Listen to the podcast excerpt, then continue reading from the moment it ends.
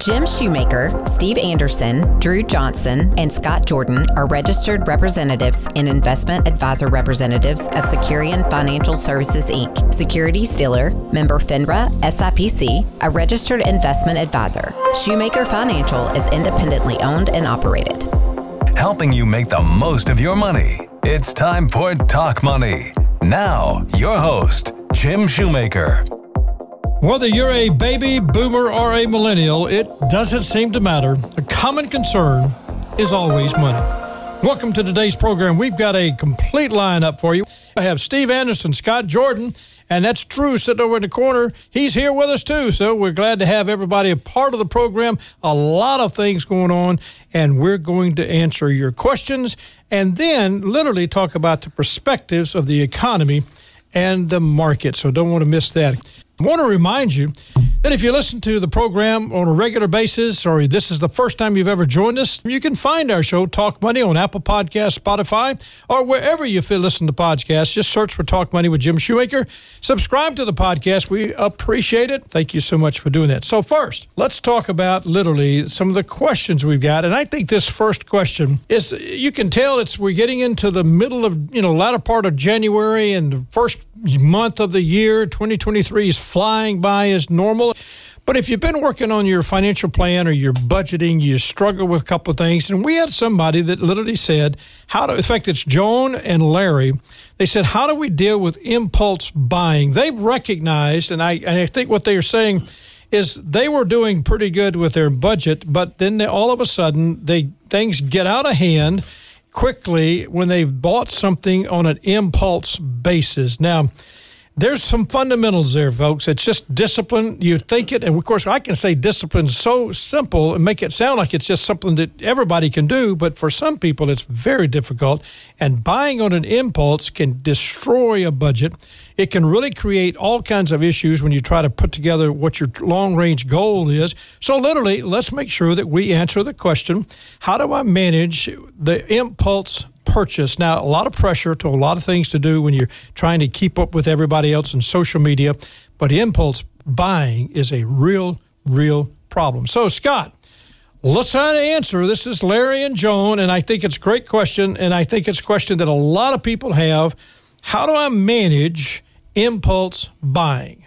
Boy, that's a tough question, Jim. You know, all wise financial decisions i believe begin with cash flow. So when you're when you're looking at hey what am i trying to accomplish over a long term? We all have limited financial resources. Some some people's are larger than others but there's a limit to how much money we're going to have flow through our hands. And you know, as good stewards, I think our job is to make spending decisions that line up with what we value and what we're trying to accomplish. Now, one of the biggest things that can derail that is getting off budget or, you know, impulse items that come along. You get kind of caught up in the moment. You see something, it makes you feel good to look at it and you want to own it. And let's face it, there are professionals out there. You know, I'll use Madison Avenue. I'm sure they're not all located there now, but they're, they're every year and every day creating uh, commercials, advertisements, pop ups on your social social media to make you feel a little bit discontent with what you have. You know, your whatever you own is just not quite good enough, and you'll feel much better if you get whatever they're offering. Now, that's not a that's not a jab at them. I appreciate the work they do, and I and I think you know the corporations make the goods and services that we all like and enjoy. But you have to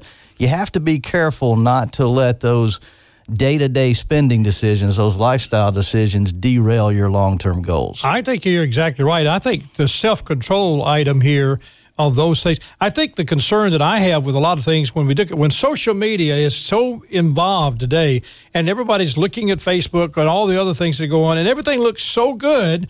I mean, I never see anybody skiing in you know Colorado and tell me it's a bad deal, right? You know? right. Or, or they're yeah. down. They've just spent Christmas, all the lights, uh, you know, down at Disney World, and it was terrible. It was hard. Absolutely. Everybody says that. We're always seeing the highlight reels, right? Exactly. You know, they're snapping that picture with everybody smiling, everybody's having fun. And you're thinking, wow, last time we went on vacation, we were all fighting. yeah, right. Nobody's you know, how, how these people that. making it so good? Nobody's so going to post that. Uh, Steve, we talk about this. We talk about how do you manage this, and I think Scott's done a great great job. I talk about it with my spouse. I make sure that Linda and I, if I've got an impulse, I make a list of those things that all of a sudden I get this need. You know, it's it's kind of like the mindset of social pressure tells me I need it. I need more things. I've got this attitude that more is better. I mean, it's just part of our social makeup. It's part of the pressure that we're under. And so I say, okay, let me check with her to see what I'm thinking. So I have a list that I used to just, and I still do, write it down, whether it's, you know, a new suit, or I want a new rod and reel or whatever that impulse is to decide. Do you can tell I went from a suit to, to a really important item, a rod and reel. Okay. Moving up the priority Moving list as this goes price. on. But the reality is you get caught up in that. And I mean, everybody does. And the attitude that we have in our society today create some of that impulse. So, what is what you had an idea earlier as we were talking about this when when Larry and Joan gave us this question, and I think it's a great thought process. You have a kind of a time period. Yeah, I, have got the, the, two things that come to mind. The first one is I've got a list on my phone. It's called the 48 hour rule. It's, it's just a reminders. It's in the reminders app. It's just a list, and if I think of something I want, if it costs more than hundred dollars, it goes on that list. And so, uh, and, and I just arbitrary number. You could pick fifty dollars, twenty five, whatever. But it goes on that list, and then I have to sit there and let it uh, sit on the list for at least forty eight hours. And there are a lot of things that if you just give it a day or two, all of a sudden it's like ah, I don't necessarily, you know, maybe that's not. And if you just let it all accumulate there, when it comes time to actually spend money and you look at the list, it can help you prioritize some of that stuff. So that that's that's that's my little crutch you're that good, I. You're good with 48 hours. See, I'm a 30 day person. well, I, I was going to say for larger purchases, my wife and I use the 30, 30 day, day rule. Yeah, yeah. But, know, but, I think the 100 or 48 yeah, rule that's point. smart. That's yeah, very smart. And impulse buying is that it goes back to that old attitude of I want this, and so putting it on there, waiting 48 hours, it made I don't really need this. I right. want this, but I don't need this. And, I, and the other one that I would recommend, you know, this is incredibly practical, but delete the Amazon app from your phone. Seriously, it's amazing. If you uh, delete that from your phone and you can't make a quick purchase and you have to go to the wait for it the computer. Oh yes, like at night. Yes. if wow. you have to go log in and do that. I, it'd be shocking how much less stuff you'd buy if you just made it a little more difficult to, yeah, to do I it. I think that's a very, very good point. That making it a little more difficult, waiting a period of time, stopping and just giving it, get some comparisons. I mean, you know, I'm going to buy this uh, rod and reel, just using my example, and I can buy it here, and it's going to cost me a thousand dollars, just using that as an example. But if I do a little comparing and shopping, I might get the exact same thing for seven hundred dollars, eight hundred. That's the, the thought process. Or at the same time, I may decide I don't want the reel rod. If, it, if it, takes long enough to do that price comparison, you know, maybe 48 hours and you're you don't want it anymore. You don't want it anymore. And I just think that's important. I hope Larry and Joan understand the question that, I mean, that we understand that while we're answering their question, the reality is impulsive buying affects everybody, whether we like it or not. The consumer is, you know, we're, Uh, the whole idea of consumerism is designed around us to make that, and there's nothing wrong with it. We just have to manage it. If you're looking at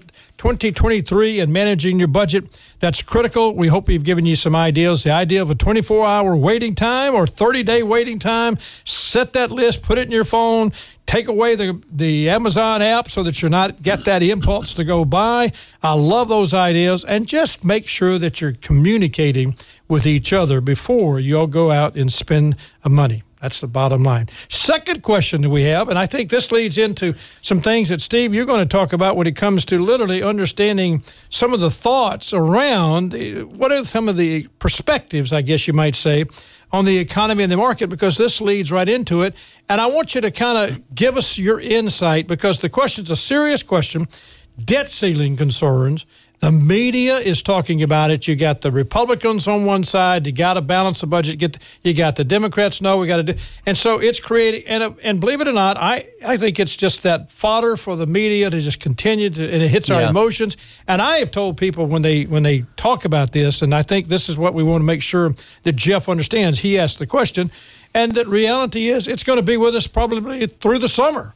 We're going to continue to talk about it. Here's the problem that brought up this question if we defaulted on our bonds, what would that do to our economy? So that's a big question. Take it from the start process, what you're being, you know, from where you feel comfortable. Yeah. It, so on this question, you know, I'm a financial advisor. So the thing that I'm entrusted with the, the the duty I have with my clients is to help them make good decisions about from a financial planning perspective, investment management, that kind of thing. So the first thing I would say to this is if if if the question revolves around okay, is the debt ceiling thing going to impact my investments? The likelihood of that I would say is very small.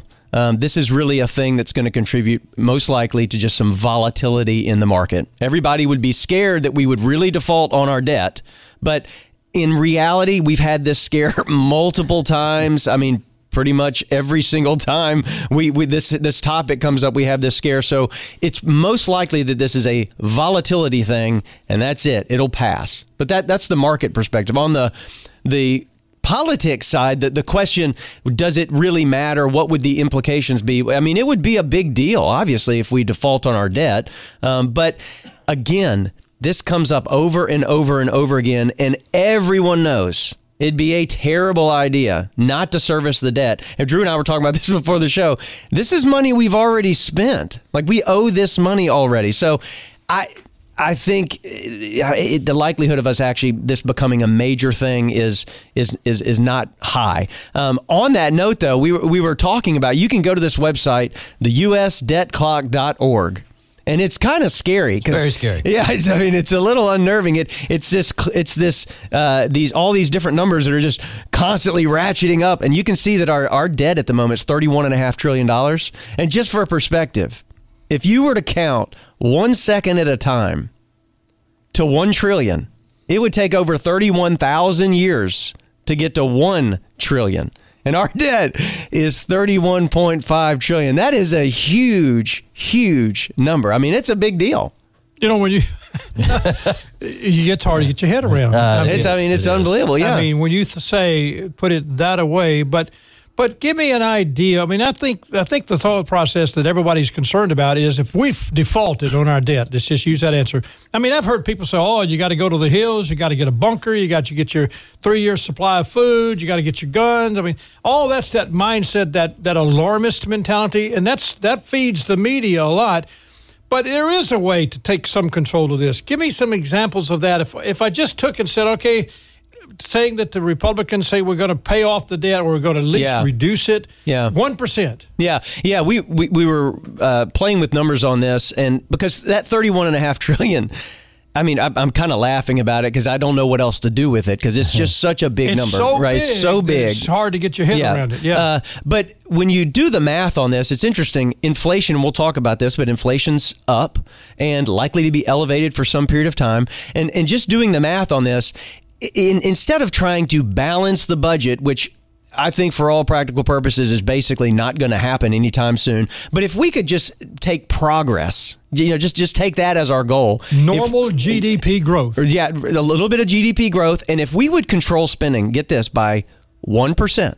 So if we were to trim one percent, not twenty or thirty, but one percent off our budget over the next ten years is that one percent per year, or just- one one? Yeah, one percent of our spending per year for, for ten years. Okay, uh, it adds up to a trillion dollars. And if inflation runs at two and a half, three percent, something like that, for the next ten years during that same time, then thirty-one trillion dollars of debt in real terms, adjusted for inflation, will feel like twenty-one trillion. So let me say it another way: very reasonable curtailing of our spending with a little bit of inflation, a little bit of economic growth for the next 10 years, and our debt could be a third lower than it is now. So it's not a pie in the sky that we can get this under control, but we just need to make progress. That's really the deal. Is we, we just have to make some progress, and hopefully this Congress will get started on that. Well, we will see. And making progress and getting Congress started on it, that's uh, that's two. Um, is that an oxymoron? it's not an easy task. it's not an easy task. It's reality, though. And again, you would like to think that they could do that. Let me ask you this, uh, Steve. Let's talk about this. You mentioned a little bit about inflation and the whole idea, but you know, the, the consumer and, and what's going on. And again, the topic for a lot of folks is inflation. Will we get it to two and a half, three percent? What's your take on inflation for next year, for this year, 2023? Yeah, I mean, at the moment, it's definitely the case that inflation's falling. I mean, all the numbers indicate inflation's falling. And there's a lot of nerdy math you can get into about inflation and this part of it and this part of it or whatever. But I mean, the reality is, at one point, so that the Federal Reserve is is tasked with trying to control inflation and maintain stable employment. That's that's what they that's what they say. So on the inflation front, they pay attention. They say they pay attention mostly to what's called the personal consumption expenditure, which is sometimes just referred to as PCE, and it topped out at seven percent. The, the number we all hear is the CPI, the Consumer Price Index, which is what Social Security is tied to and every all of the government programs, and it topped out at nine percent.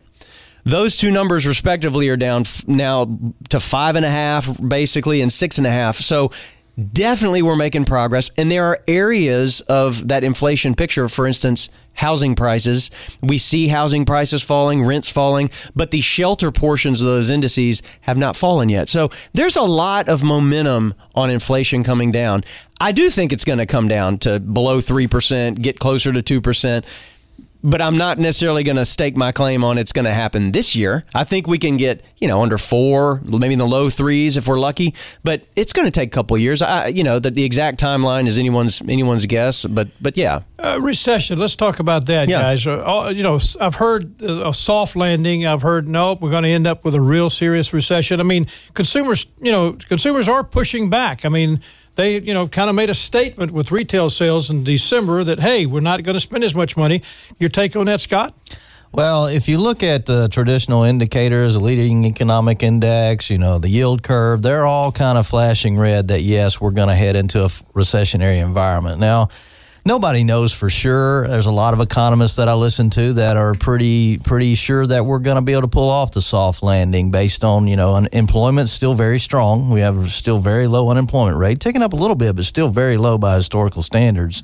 Uh, so can they pull off the soft landing? We'll see. But I would also say recession is part of the normal business cycle and not something to be overly feared. I mean, we go through recessionary environments. Um, you know, and as long as you just stay diversified, stay invested, we'll ride through this one like we do all of them. And that's what we just have to look at and say, understand that this is not something to get panicky about. It's reality. But what you had to compare the two, recession versus inflation, we'll take recession in order inflation. to get the inflation I mean, under control. Right. That has what we have to do. If you just tuned in, you talk. Of course, we're listening to Talk Money, talking with three very solid experts when it comes to just going through this idea of understanding. They're very knowledgeable. Drew Johnson's and the, that's Drew, that's Scott, and of course that's t- uh, Steve over here. Steve Anderson, Scott Jordan, and Drew Johnson. And we're just going through some pers- you kind of perspective. Well, I can't even say it. Perspectives. perspectives. More than P's got me there of the economy and the market and the whole idea. But you know what? What's the behavior behind this? What are some things we need to understand about the market? Drew, let me ask you this in the time remaining. When they're talking about inflation and talk about recession, what's your take from a standpoint of seeing how it does the the market and how the, it affects the stock prices and things like that? Uh, well, I mean, inflation is always going to uh, affect your stock prices because that goes into how you calculate future earnings. And of course, stock prices are just a multiple of anticipated earnings. And so when inflation goes up, interest rates go up as well. And then that can have a, a dampening effect on, on stock prices. So when you talk about that, what does the market really do? What's the market do with all the things they're talking about? I mean, you study the market all the time, and we just got about a minute for this, but what does the market do for us? Well, it helps us to figure out where we think uh, capital is ultimately flowing. That's what it's telling us, and where demand is going to be in the future in the economy. It's it's just it's an indication of where the sum total of the investing population thinks the future is heading. I got a trivia question for you guys. I just want to ask you this. This is from the Guinness Book of World Records. Got it? We're gonna we're gonna get this question out. We're gonna give anybody who wants to. We're gonna expose our we're, ignorance. We're gonna take a break. we're gonna take a break, but you can't Google it during break. Okay, here's the deal. Here's the question: Who? What's the person's name who has lost more money than anyone else in history, according to the Guinness World Record? I'll talk about that when we come back. How's that sound? Does that make sense? You just tuned in, of course, I'm talking with Scott Jordan, Drew Johnson, and Steve Anderson. We're going to cover perspectives of the economy, what to look for in the markets. We're going to talk about why does the market behave the way it does. Stay with us. I'm Jim Shoemaker. This is Talk Money. This material represents an assessment of the market environment at a specific point in time and is not intended to be a forecast of future events or a guarantee of future results. This information is not investment advice or recommendation. Past performance is no guarantee of future results. Investments will fluctuate and when redeemed may be worth more or less than when originally invested. Helping you make the most of your money. Talk Money with Jim Shoemaker on News Talk 98.9.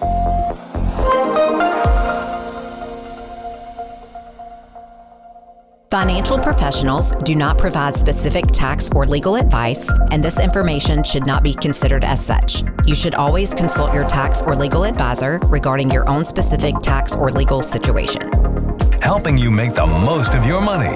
It's time for Talk Money. Now, your host, Jim Shoemaker.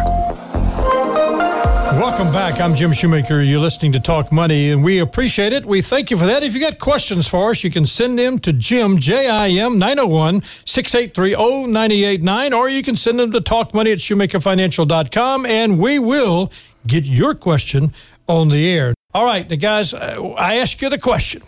you, you won't believe this discussion during the break, guys. I mean, I had to have clarification. Now, all I'm saying is who has lost the most money in history according to Guinness Book of World Records? Now, that's that's the question. I uh, I, I think our clarification was legitimate. Now, Wait, is this but is this inflation? rate- I mean, is are this we talking- adjusted Yeah. dollars? you know, I mean, is it percentage terms? Percentage terms is a This is viable a- question. I mean, you lose you lose 100 percent of a dollar. I mean, that's That's a big 100 percent. Yeah. But that doesn't mean it's the most. well, The like most. last year, uh, you know, Chairman Powell raised interest rates 1,800 percent. That's a real. I mean, really. now, I hear it. Paul Volcker in the hear Carter years raised it from 10 to 20 percent. That's 100 percent change. All But 1,800 is a lot All right. more. I've is. lost control. I don't think I ever had control. Bottom line is, all right. Let's see. Uh, who do I want to go with first? Let me think. One, two, three. Let's go with you, Scott. Who do you think, or do you even want to make a guess? You know, I was wrong. I was gonna say Warren Buffett for some reason, just because his name always comes up. up. But um, I believe I'm wrong on that, and I'm I'm not gonna I'm you're not, gonna, change my answer you're now gonna just because change I'm your on the answer air. now. All right. Let's see if Drew. What's Drew got, Drew? Well, I I mean, I've I've actually got two guesses. You know, because Oh, only one. Uh, uh, well, then I was I was g- I was going to say my first guess would have been Clarence Saunders. That's a good. que- That's a good answer. Yeah.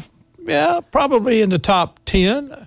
You know who Clarence Saunders is, right? Tell us who Clarence Uh, Saunders is. Clarence Saunders was the the owner of the of the Pink Palace uh, Yeah, here, Piggly here, Wiggly, here in. Yep. town, and he he he started Piggly Wiggly, and yeah, he lost it all in the in the twenty nine That's right, crash. and crash. That's that's part of how we the part of how the Pink Palace I- I got was to be owned that- by the city in the first place. But Who? I was thinking of that Livermore guy too that lost a bunch of money. You know, he he shorted everything when the uh, Yeah. when the Great Depression hit and made a bunch of money, Made and your then, money and then then turned around and lost, Lost it. it, also. yeah. That's a good question. That's good. I'm impressed. You guys are very good. All right, Man, y'all Steve. are a lot, you a lot more memory than me. I, I got they- none of that. well, they're just smarter, Steve. I mean, you know, except let's get your answer. So, and so answer you know, my, is- my answer was Elon Musk. I, you know, I had to, recency bias is creeping in here, but that's what I came up with. Well, you know what? I wish I had a drum roll or something. It's not Warren Buffett. It's not Clarence Sanders, but it is Elon Musk. How about that? I didn't know they. I didn't even know they Right updated again. Guinness that often. That's great. That's good. Steve That's good, right guys. again. Well, you know, here we are talking about losing money. And so, reality is, and I guess, Drew, I want to ask you this from a standpoint of what, in in your opinion, I mean, whether it's Elon Musk or Warren Buffett or who else, it doesn't make any difference. What influences the market when we talk about all the ups and the downs, inflation, the debt ceiling? What really, at the end of the day, influences the market? right, and I, I was going to add, uh, you know, it, my my other guess would have been Tsar Nicholas II. By the way, That would have been a good one. Russian Revolution. Wow. Well, I don't think he lost it. It was taken away from him. right. Well, you know, tomato, tomato. But but uh, but you know what? It, w- the way that the market works, in any given moment, it's it's the sum total of individual individual buying and selling decisions that are made at that moment. But you, but you got to think about this because it's not just people on their phones trading, you know, on their smartphones. It's it's it's fund managers buying in their 401ks. It's also any limit orders that are good till cancel or any options that were bought months ago that are just now being exercised because a, a certain price target um, has been hit. And so you're not just talking about decisions that were made one second ago, you're talking about decisions that were made weeks, possibly months before. Uh, as far as not only what they want to buy and sell, but but at, at how much, and then uh, then you've got various computerized trading programs that are looking at different momentum indicators or valuation indicators, and those get triggered as well by what's going on. And so there there's just no way to predict that. You'd have to you'd have to know too many things all at once. The best you can do is look back on it and have a reasonable guess as to why the market went the way it did at any given time. So, so you're saying a reasonable guess, and it's very, very difficult to be accurate. You might be accurate occasionally. Obviously, people write books when they were accurate that the market was going to do this, and then the next time they're predicting it goes completely opposite. It's very, very difficult to be correct all the time. Uh, it's real. It's it's really impossible. Okay, you'd, you'd have to be omniscient to, to, know that. But let me ask you this. I mean, I think Scott, you talk about this when we talk about fundamentals of investing and reality. The, the one of the biggest concerns. Uh, what we see is that it might inflate, you know, in, in, influence the market is emotions. Yes, and we talk about be careful with your emotions. Yeah, we say emotions are the enemy of any good long-term investment strategy. Now, emotions are are a big part of what Drew was just describing. You know, people react. There's new pieces of information coming into the market scenario all the time. And, and sometimes people don't react to that information the way you think they would. So emotions are very hard to predict.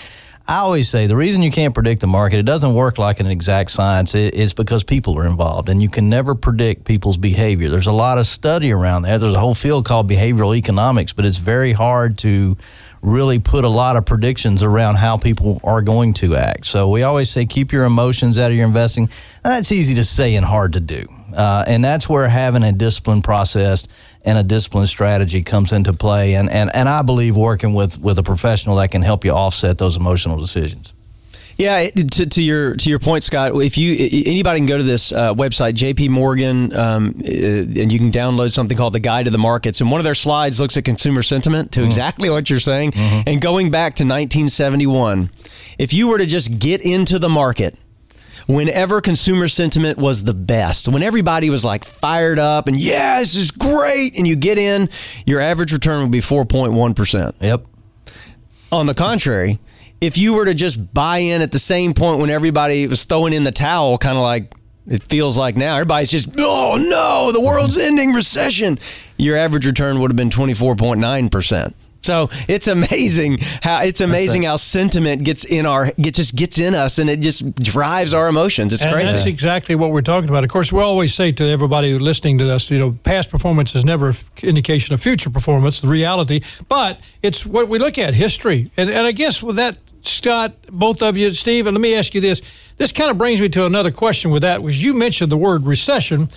Are we in a recession, headed to a recession?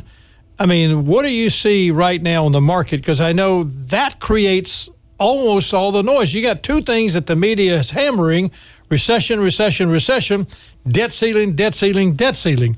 What do you think about recession? Yeah, it, uh, the, for the question, are we in a recession? I, I, think it would be very hard to argue that we're actually in one now. Uh, the the there's a group tasked with actually making the determination, and it's always in hindsight as to whether we're we've actually been in a recession. It's called the National Bureau of Economic Analysis, and there's six different areas they look at. And at the moment, at, well, as of the end of the year, uh, the end of last year, there was one of the six that was negative. Everything else was positive. So, are we in one now? It'd be hard to argue that. Are we going into one? I'm more in the camp. I'm like 50 50 whether we're actually going to go into one. But at the moment, I think the more important question is not are we going into a recession? It's really, if we're going to go into a recession, is it really going to be bad? Or is it going to be kind of a mild recession? And and we have this tendency to look back at 2008, 2009 and think that that's what a recession is. That was a bad recession. That was the worst recession since the Depression. They called it the Great Yep. Recession. Yeah, and so it's really easy to drag that from the past and say that's what the next one is. Recessions all are different, and, and at the moment, the data would suggest, at least the data that I've seen, would suggest if we have one, it'd be pretty mild. And then again, I think that's what we're looking at. Data is all we can do is look at the data and make some type of a, I guess you could say, get into a conversation, try to make the best decision. That goes back to what you said earlier, though, Steve. Don't let all the data dictate what you're doing. I mean, that's let the managers do that. I Yeah. mean, you know, Drew, you talk about that all the time. Let the managers be the managers. If you've got, if you're investing in a mutual fund or, or an ETF or something like that, it's in your 401k.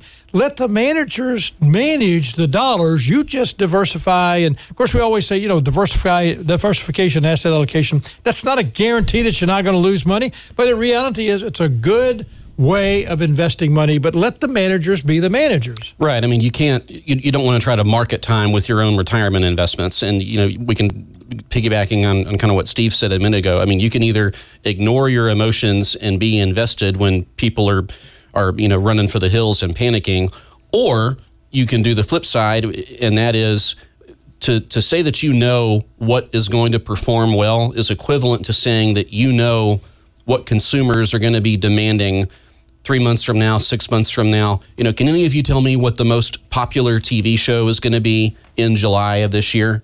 Can anybody tell me? Well, I read something that it was Oh. uh, NFL football. Well, it's probably going to be Ted Lasso because that was that was a good one. I, I've, I've been enjoying that one. right but but but no, nobody knows really and it might even be it might even be a show that nobody's even heard of That's right. at, at this point you never and that, that's just one example but you would have to correctly anticipate what is going to be popular in the near future and nobody can do that with any consistency and when Yeah. you're trying to market time or or just or, or pick stocks on that basis it's it's just a guess you really don't know Well, I, I love this. I, I read something the other day. Dash for trash. Y'all have heard of that? Dash for trash. I don't think I've heard of that. I haven't one. heard of that oh, one no. it's a, it was shocking to me. Dash for trash. Best performing stocks so far in 2022. The 2022 is how they've done so far. The best, up one percent.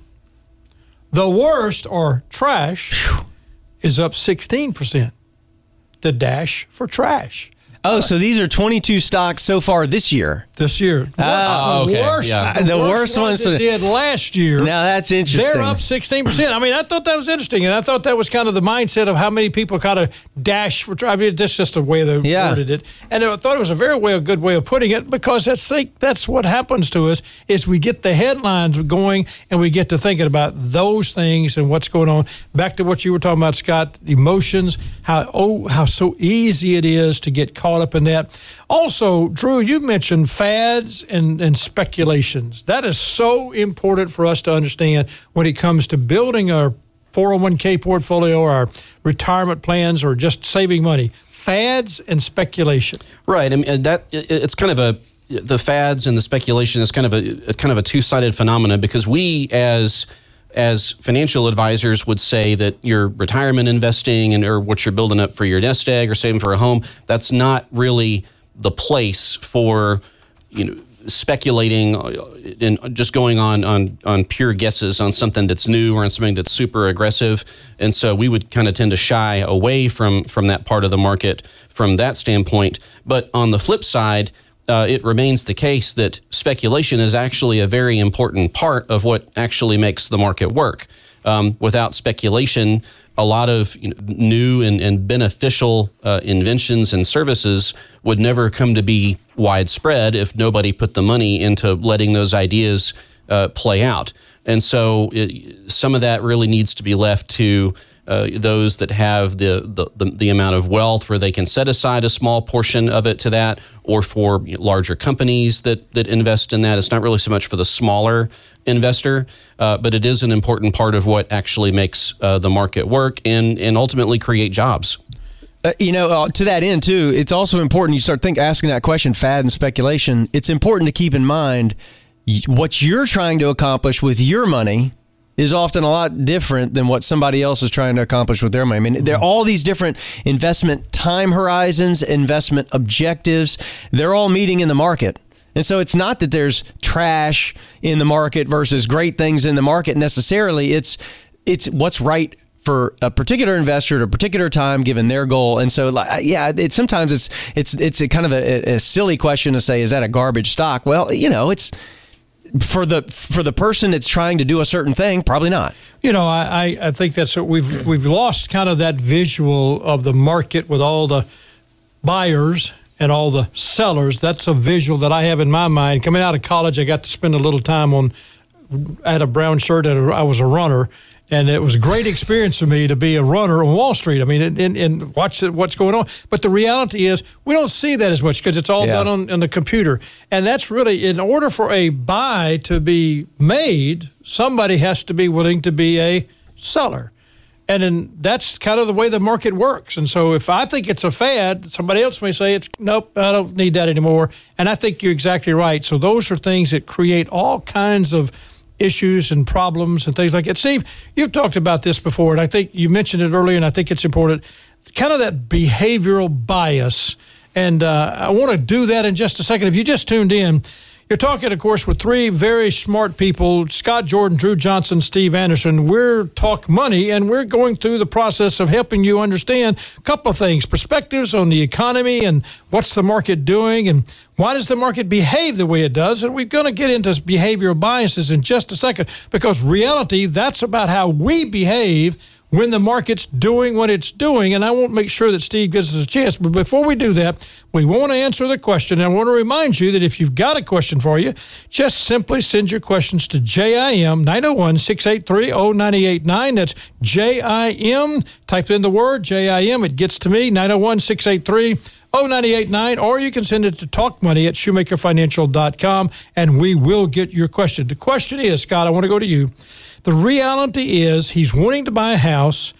He thought he had, you know, but he's concerned now that because mortgage rates have gone up, should he wait or should he go ahead and step in and buy it, finance it, 30 year mortgage, whatever he said, and understand that I may go back and refinance it when the market rates come down? What would you recommend as an advisor?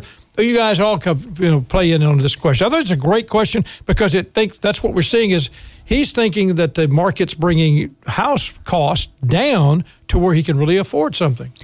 That's a that's a tough question without knowing a little bit more about his situation. Uh, I would say, no. How bad do you need this house? We all need a place to live, right? You know, what are what are what are what are the trade offs here? We're looking at buying versus renting, and what does that look like right now? But in general, uh, you know, rates have come down slightly. There's a lot of people predicting that they'll come down a little more in the future. That's a very hard variable to predict. Interest rate movements, the direction, even much less the magnitude that they're going to move. Um, you know, if he needs a house, there is always that option to finance it now. And as rates go down in the future, you can refinance that. But, you know, it also comes down to affordability. With rates being higher, you know, that's part of the variable that goes into what your house payment's going to be. And, and now for the particular house I want, the payment may be a lot higher. Can he afford that? Does that fit it within his budget? So there's a lot of, a lot of unknowns there. But, I, you know, again, if you need the house, there is always that option to refinance in the future.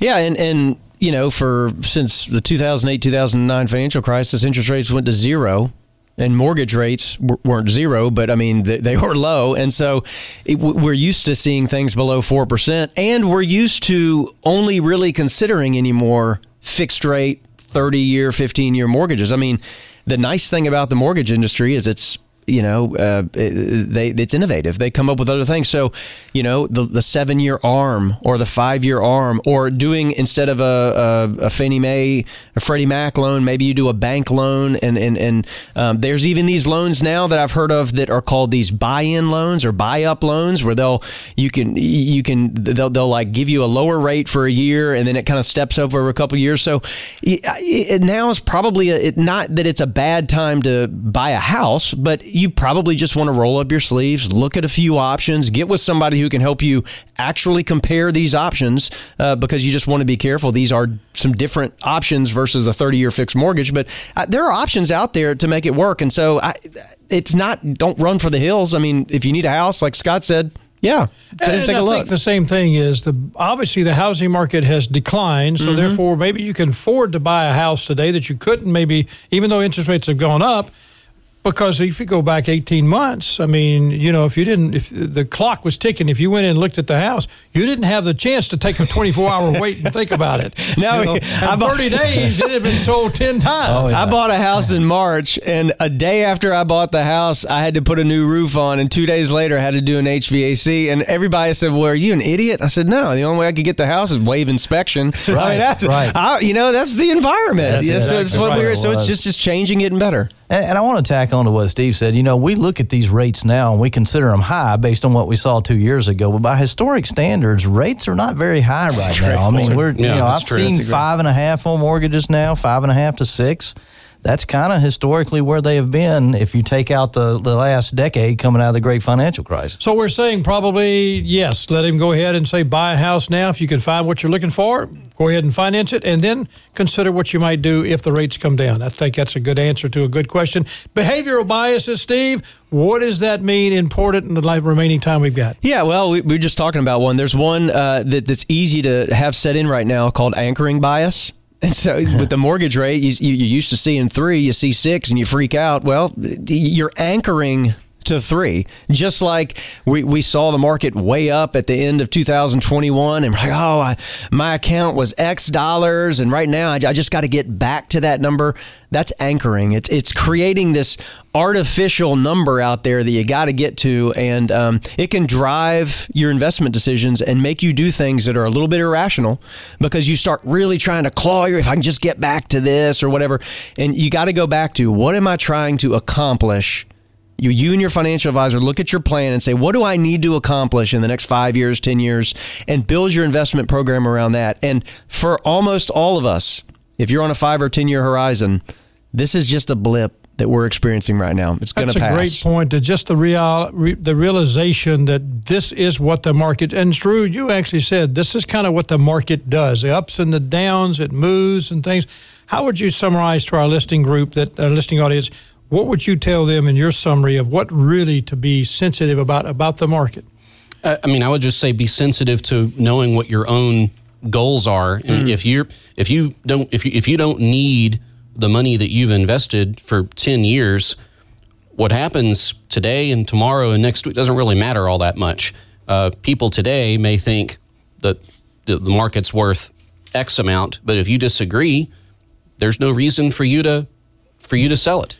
So that's just literally sticking to what you said is your plan. and and ignoring the noise. I mean, because as far as you're concerned, it really is just noise. If, you, if there's no reason for you to have to get out, and you don't plan to get out for another ten years, just ignore it. just ignore it. You talk about Scott, literally the whole idea behind suitable diversification and understanding rebalancing and allocation.